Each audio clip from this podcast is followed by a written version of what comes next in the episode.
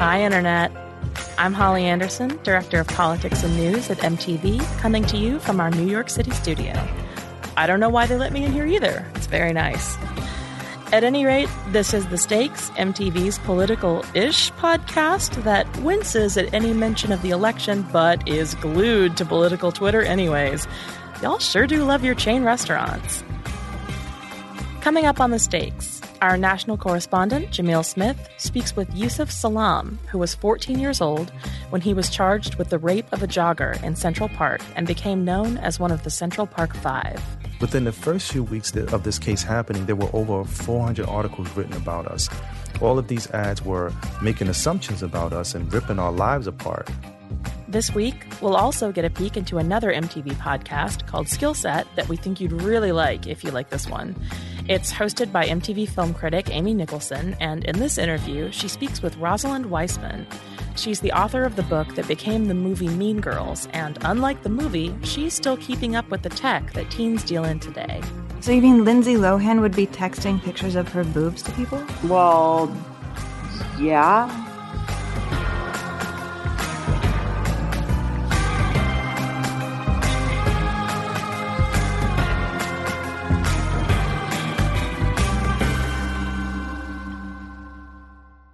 But first, right before the second presidential debate at Washington University in St. Louis, an on the spot interview between a local news anchor and a student went viral. Before we get further into that story, I want to let you know that this clip and the interview that comes after it deals with the issue of sexual assault.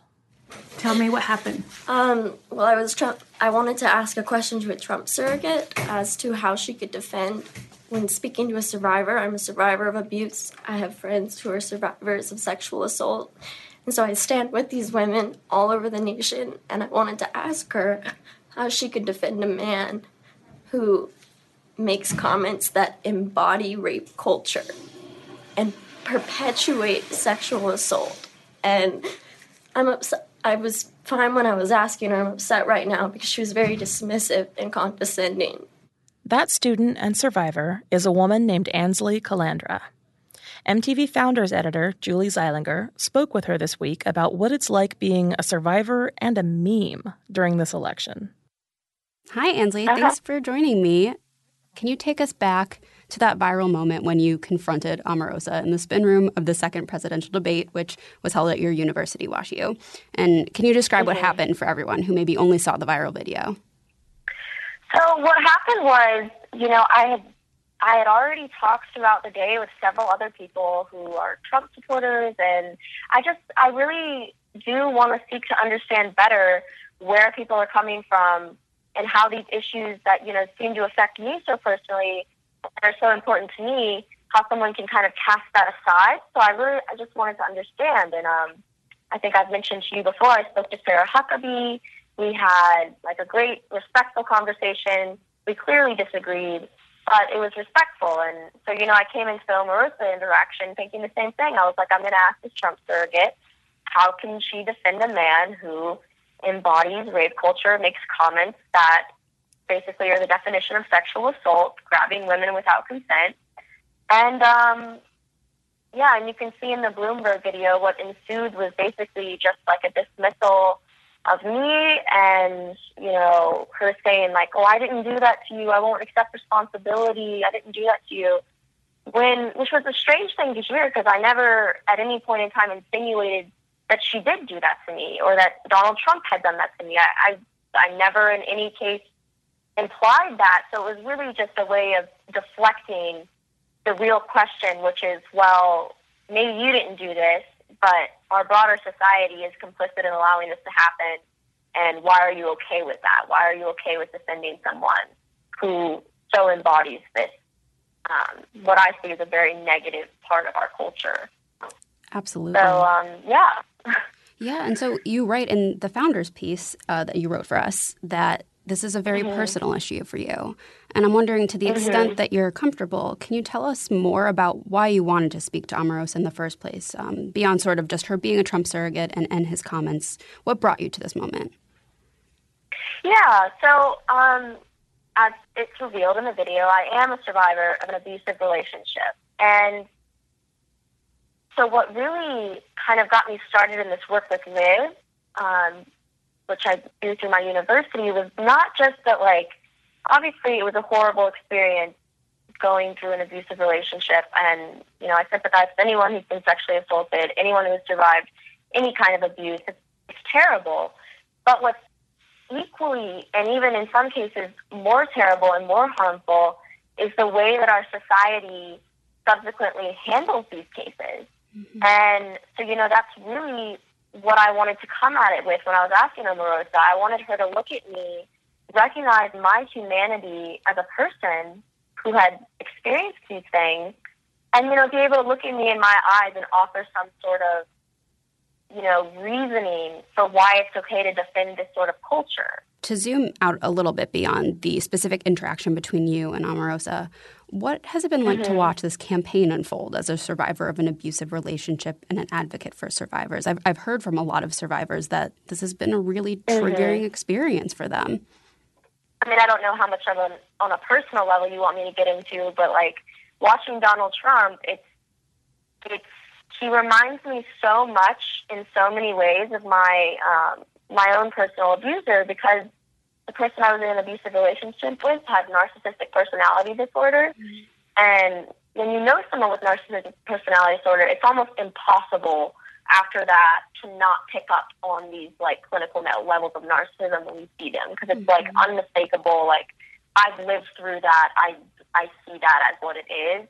And so yeah, seeing Donald Trump and the way that he conducts himself has been very, very just like so reminiscent of um, my own abuser that it, it's shocking. Yeah, and it's it's been hard. I know for all of us to listen to this. Luckily, it's coming to an end soon. Um, yes, and, and it now, is. and now that you've had a little bit, like a little bit of distance from this incident, what have you learned? What are what are you taking away from this, and how are you moving forward? Uh, well, I've learned that I think it, it really is important to speak up. I recognize that not everyone is comfortable doing so, and that is like so, so legitimate because it is so hard to come forward in the current state of society. But eh, from my own personal experiences, I just have decided, and I've learned from this, that, you know, I do want to speak out. I don't want to be in the shadows about this.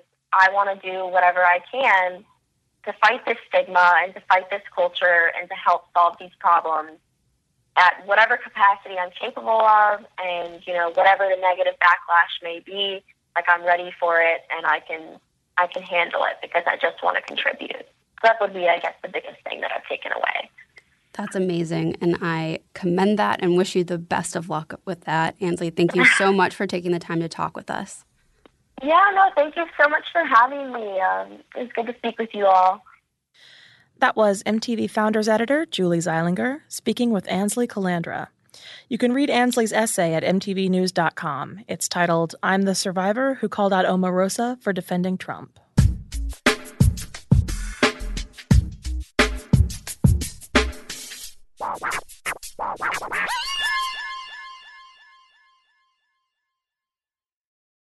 A gang of violent teens terrorized New York. They beat her with their fists, we believe a rock and a metal pipe. She was raped by four of these group, four of these youths. Yusef Salaam was 14 years old in 1989 when he was charged with the assault and rape of a jogger in New York City's Central Park. He, along with four other convicted young men, were known as the Central Park Five. The Central Park Five? Central Park Five. Central Park Five. Yusef would go on to spend about seven years in prison. In 2002, DNA evidence led to the vacating of Yusef's conviction and those of the rest of the Central Park Five. Since then, Yusef has been determined to educate the public on injustices facing Americans in similar positions. MTV News senior national correspondent Jamil Smith spoke with Yusef from his home in Atlanta about the Central Park Five case, his thoughts on Donald Trump today, and his current career as a motivational speaker. Yusef Salaam, thank you so much for joining us today. Thank you for having me. You were 15 when you were arrested, Yusef, and then tried and convicted of raping a woman in Central Park in 1989. What do you remember about being a teen in New York, especially in Harlem at that time? This is the height of the crack era, uh, high crime rates. You know, we think of you know New York in 1989, and we think of it in a certain way.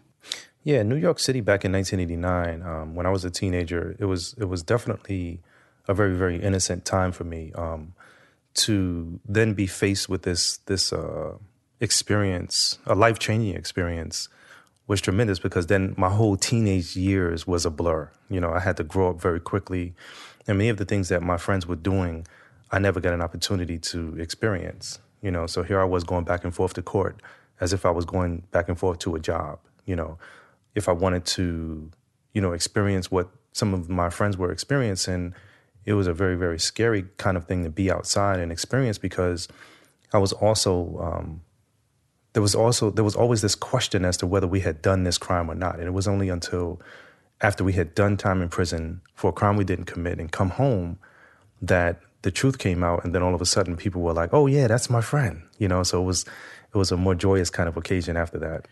So when you're being brought in for questioning from your house that day, the day after the woman had been found raped in the park, and you had been in the park that night with a group of other boys who watched, you know, some of whom, you know, I guess committed some petty or, you know, some petty crimes. Do you remember thinking as you're being picked up by the police that the truth would prevail? Do you remember believing in the system at that point? You know, when I was when I was being picked up by the police, I didn't think that I was being picked up as a suspect.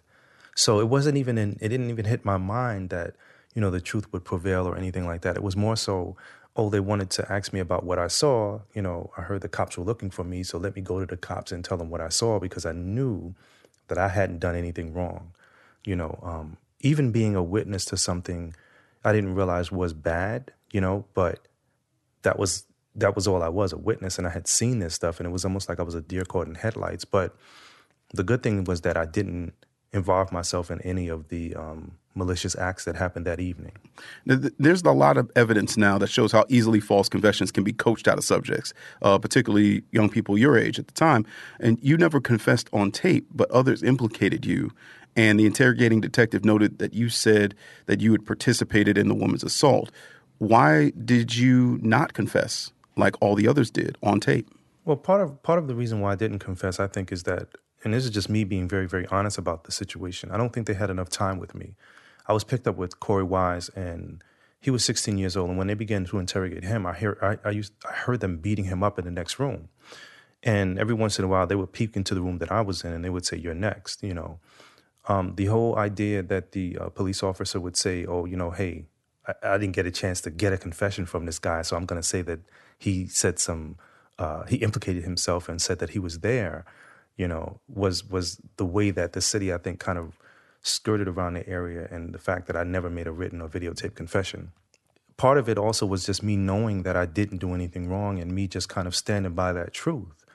But you go through this process where you're telling the officers what exactly you saw over and over and over again. And we're talking about hours upon hours of interrogations. I mean, some of the interrogations lasted up to 36 hours. They didn't give us anything to eat, they didn't give us anything to drink, and they also denied us sleep. So it was that kind of thing where, you know, we were always led to be made uncomfortable.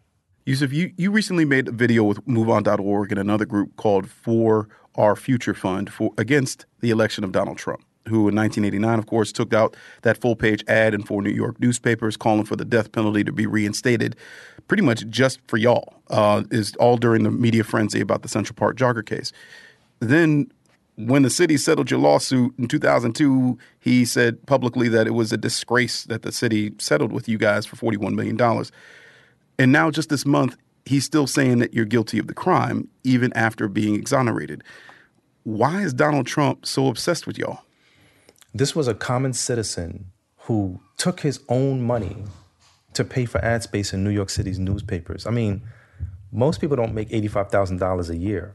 He paid right. $85,000 to run an ad in New York City's newspapers to do what? To call for the reinstatement of the death penalty within this case.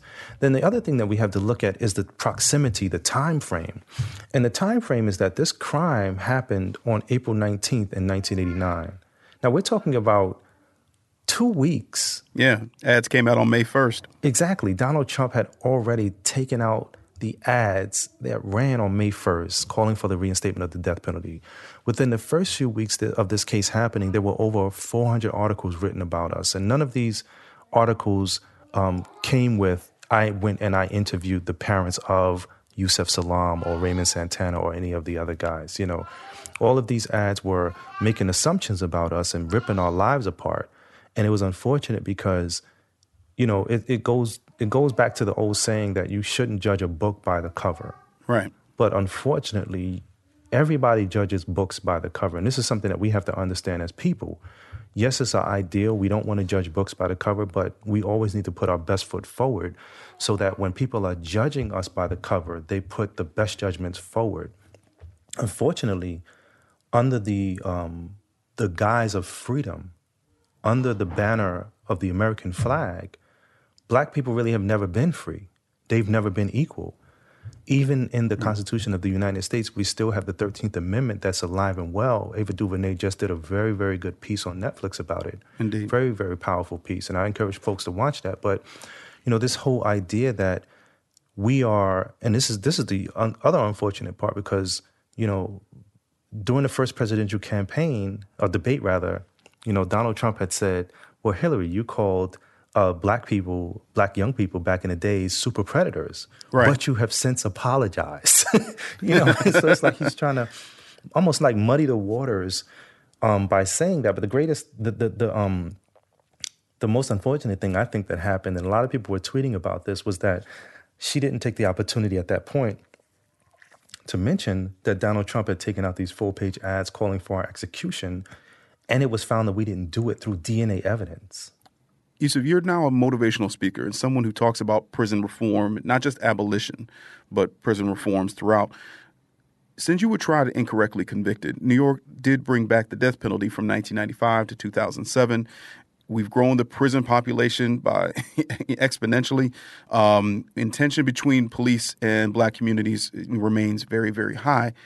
What has changed for the better, though? That could be the thing that stops the next Central Park Five type case from happening. One in which you know a mix of race and politics and our justice system really conspire to make a tragic error. I think one one of the things that's changed for the better is folks like myself going out there and continuing to talk about these issues. I mean, if we look at the justice system as, as a whole, the police departments, especially in New York City, it's unfortunate because not every police officer is bad. And the, the bad officers are actually a very small amount. But it's not that they're being taught this stuff in the academies. A lot of them are being raised with these ideas. On the side of cop cars in New York City, you have these three words, and these, and these three words really are ideals. And those ideals say courtesy, professionalism, and respect. And I've, I've gotten those ideals from officers that I've met you know, throughout my travels. But then at the same time, when it comes to the biggest time in my life, the Central Park jogger case, I didn't receive courtesy. I didn't receive professionalism. I most certainly didn't receive respect.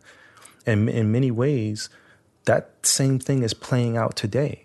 And most people who, you know, are, are come under the clutches of the police departments of the world, they don't even receive the first letters in those words. They never receive CPR, you know?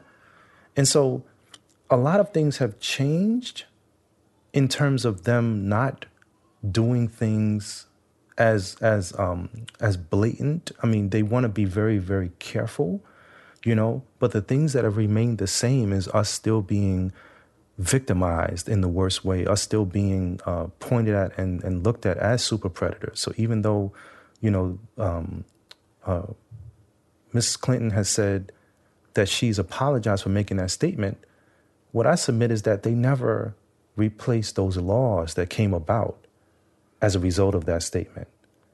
They never replaced the laws that came about as a result of them looking at the Central Park Five and saying, we need to begin to change the age that we start prosecuting these people because these people are committing crimes at a less at a younger age and so therefore we need to lower the age that we look at them and convict them as adults. You know, Right. and so those laws never changed. Those laws are still on the books. Those laws are still alive and well. Systemically, we need change. You know, Right. And unfortunately, I mean, yes, they gave us a, a, lawsuit. They settled our they settled our lawsuit and gave us some kind of monetary value. But that monetary value doesn't erase the fact that we went to prison. It doesn't erase the fact that that was something very real that happened. And many times when I go around and I speak to college students or elementary school students and even high school students, you know, people are are looking at the future and looking at their place in society and they're they're the the conversation that I'm having at least tells me that the the the future is going to be alive and well. Yusef Salaam, appreciate your time. Thank you. Thank you, bro. That was MTV News senior national correspondent Jamil Smith speaking with Yusef Salaam.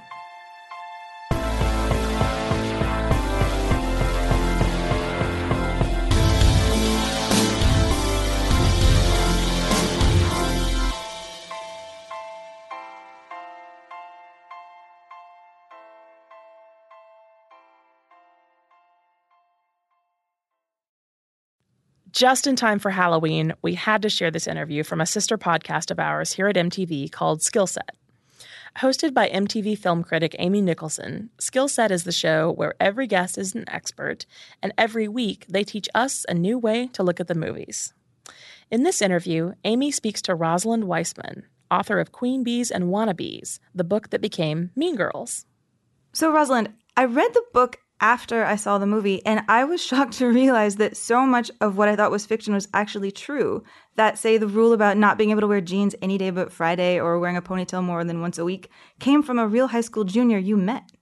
Sure. Yes, it was a girl that I worked with a lot. Um, I had hundreds of girls help me write um, the first edition of Queen Bees, and then subsequently, I've always had girls um, talk to me and advise me about what I should put in. So, yep, all of those stories are true. So, what do you think when you see a girl dressed up as a plastic for Halloween? Oh, I hate that. I hate that. Oh my gosh, you've asked me like my my. It's like, oh, I hate that. I'll. Oh my god. it's like no. I remember the first time. I remember the first time that I think it was like sixth grade girls I was working with came up to me and told me that that they had seen some girls do that. It was like right after the movie first came out, I think in March or April, maybe May. I can't remember. It was like the spring, and um, I'll never forget that. And, you know, so at first I was completely horrified, like horrified, because it's antithetical to everything I'm trying to do, right? um, and then, you know, I work I work with teenagers, and so I also have to give them grudging respect for like subverting every single thing I do. So, you know, I try and make like the world a better place, and I try and help people, and I have to give credit, like, you know, like yeah, of course, you subverted that, sure. there you, yeah, duh. So. Um, so it's it's it's simultaneously horrifying and at the same time, like I get it. So, what do you think is the most accurate scene in the movie? oh my gosh. Unfortunately, the party scene can be pretty realistic. I mean, I do think that still girls use um, for all sorts of baggage that we put on girls so that we can't allow them to celebrate their sexuality or you know feel shamed or sort of conflicted about the way that they show their sexuality. So they have to use excuses like Halloween, where they get a pass, right, to be as sexy as they want to be. So whatever you are, you're like the sexy kitten, or you're the sexy witch, or you're the sexy, I don't even know what.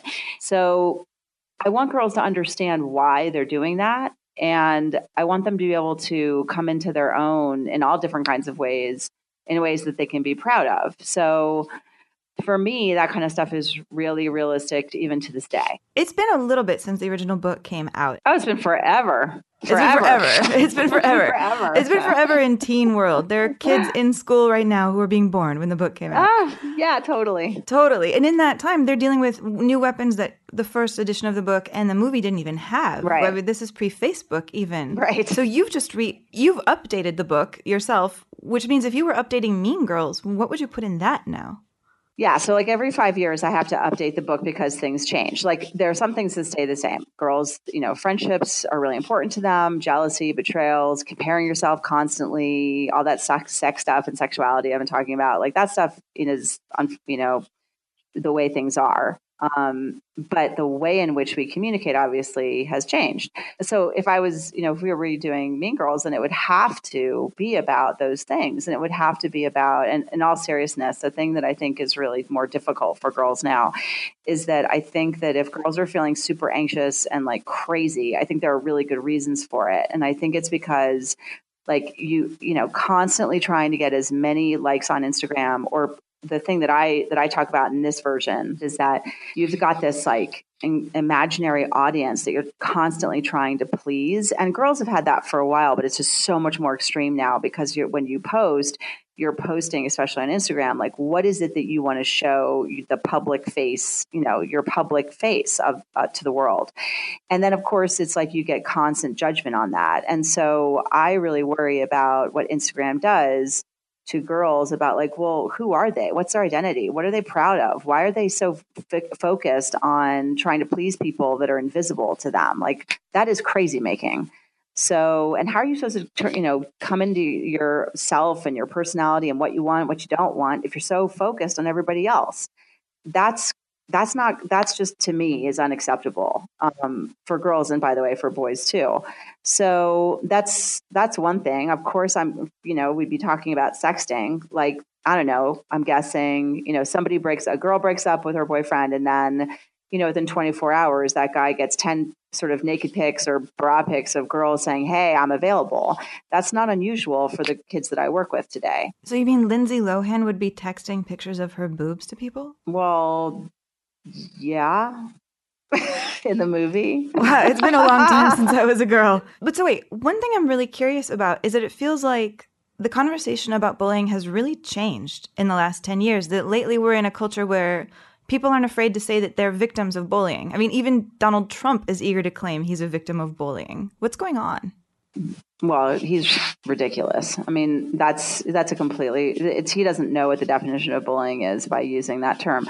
Young people don't want to hear the word bullying for the most part because the way in which it's taught in schools is sort of like what was made fun of in Mean Girls. Like you know, it's super cheesy and you know you do trust falls and some girl says something completely fake and stupid. Like, wait, are you saying you don't do trust falls? I do not do trust falls. I've never done trust falls. I am completely do not do trust falls. I do not. I was so mad when I saw that in the movie. I was like, that is not me. I do not do that because there are some things that she did do that I do. Um, you know, the look around thing, the hands up. I don't really do that anymore, frankly, because after Mean Girls came out, they, you know, kids would laugh at, you know, they would laugh in a good way. They wouldn't make fun of me. They'd just be like, oh, you're the mean girls person. I'm like, okay, I can't do that anymore. Um, for the most part, young people get really stupid bullying assemblies and presentations, or like adults think that they're going to put some poster on a wall saying like no bullying or give you a button. And it, like that's going to stop it. And the other part is is that we never ever adults never ever talk about how adults treat kids.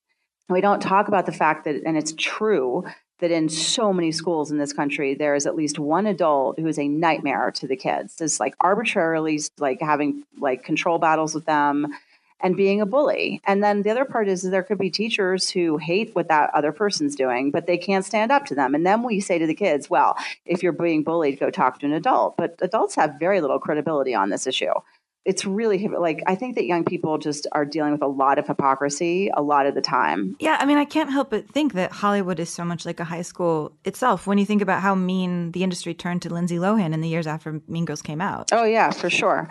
And also, yeah, it is, and so is every magazine that says who wore it better and whose pregnancy and who's this and that. So frankly, I mean honestly, you know, people who are listening to this, if you're looking at that stuff then you're buying into the culture that's making you completely crazy and insecure. So, and like pitting us against each other. So every time we look at those magazines, it like chips away at who we are. So, with everything you've seen and with all the girls that you've seen grow up, where do you think the ladies of Mean Girls are today if there was a sequel? I think Regina George, if she could drop her um, focus on getting revenge on people, and this is true for like all girls and women that are in this situation who have this kind of like strong charisma leadership qualities, um, if they can drop the revenge part, then they actually can turn into genuinely cool, awesome women who can do amazing things in the world. But they have to take stock of what they're doing and they have to take stock of the fact that their friends aren't their friends. They just are people that are afraid of them and want to be connected to them for the stuff that the stuff that they get. Um, and I think that like the Cady character, hopefully would continue down that path. The Gretchen Wieners of the world, really, it's like that's sometimes to me like the hardest because they get so they're so focused on pleasing the person in front of them that they can't they lose themselves in the process and they don't have the thing inside of themselves to say hey what, why am i doing this? Like and i see that a lot with adults. Thank you so much for talking to us today. This has been really interesting. Oh my pleasure. Absolutely. Thanks for talking to me that was Amy Nicholson, MTV's film critic, speaking with the author of Queen Bees and Wannabes, Rosalind Wiseman. Amy hosts another MTV podcast, Skill Set, that you can find in the MTV podcast feed right alongside this one.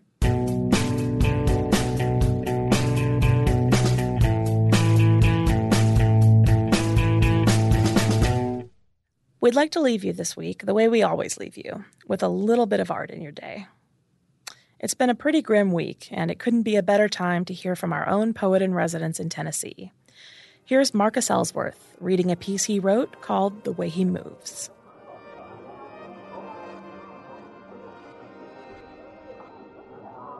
You see him from across the room, all bravado and musk stuffed in a suit. He grins in a way he thinks is seductive. You turn away and he thinks you're being coy. He tells you as much as his finger traces a slimy line around the rim of the drink you did not ask for, but he ordered for you anyway. His hands, like his gesture, are more clawing than kind. I'm a nice guy, he grunts, and wipes the bile dripping from his lips. His eyes are dull but intense, tracing everything but your face. Like a butcher deciding on choice cuts of meat. He is one of them.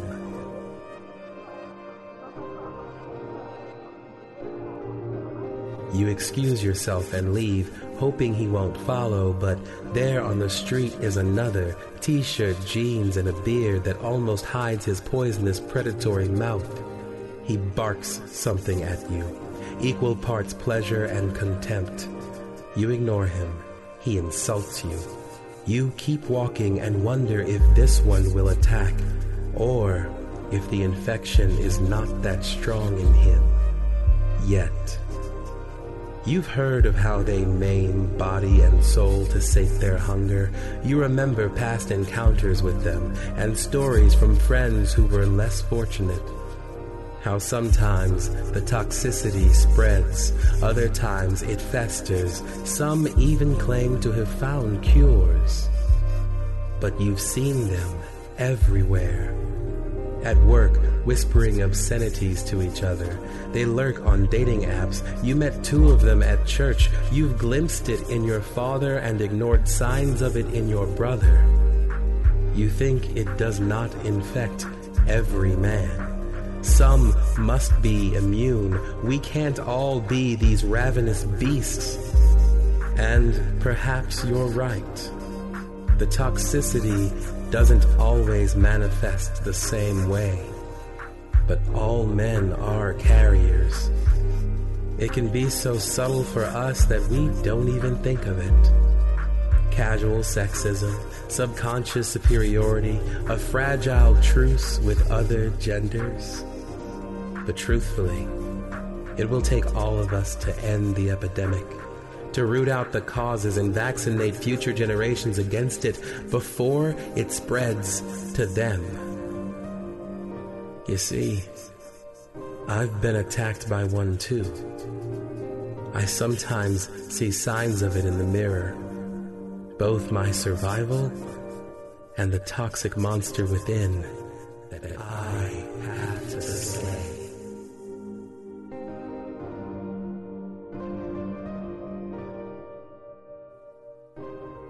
That was Marcus Ellsworth. I'm Holly Anderson, and those were the stakes. Thank you for listening. Take care of each other out there, and we'll be back next week.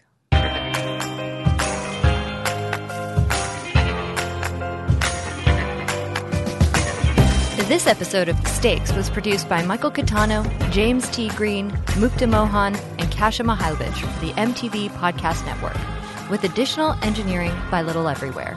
You can subscribe to this and all of our other shows on iTunes, Stitcher, Google Play, Spotify, or wherever else you find your favorite podcasts.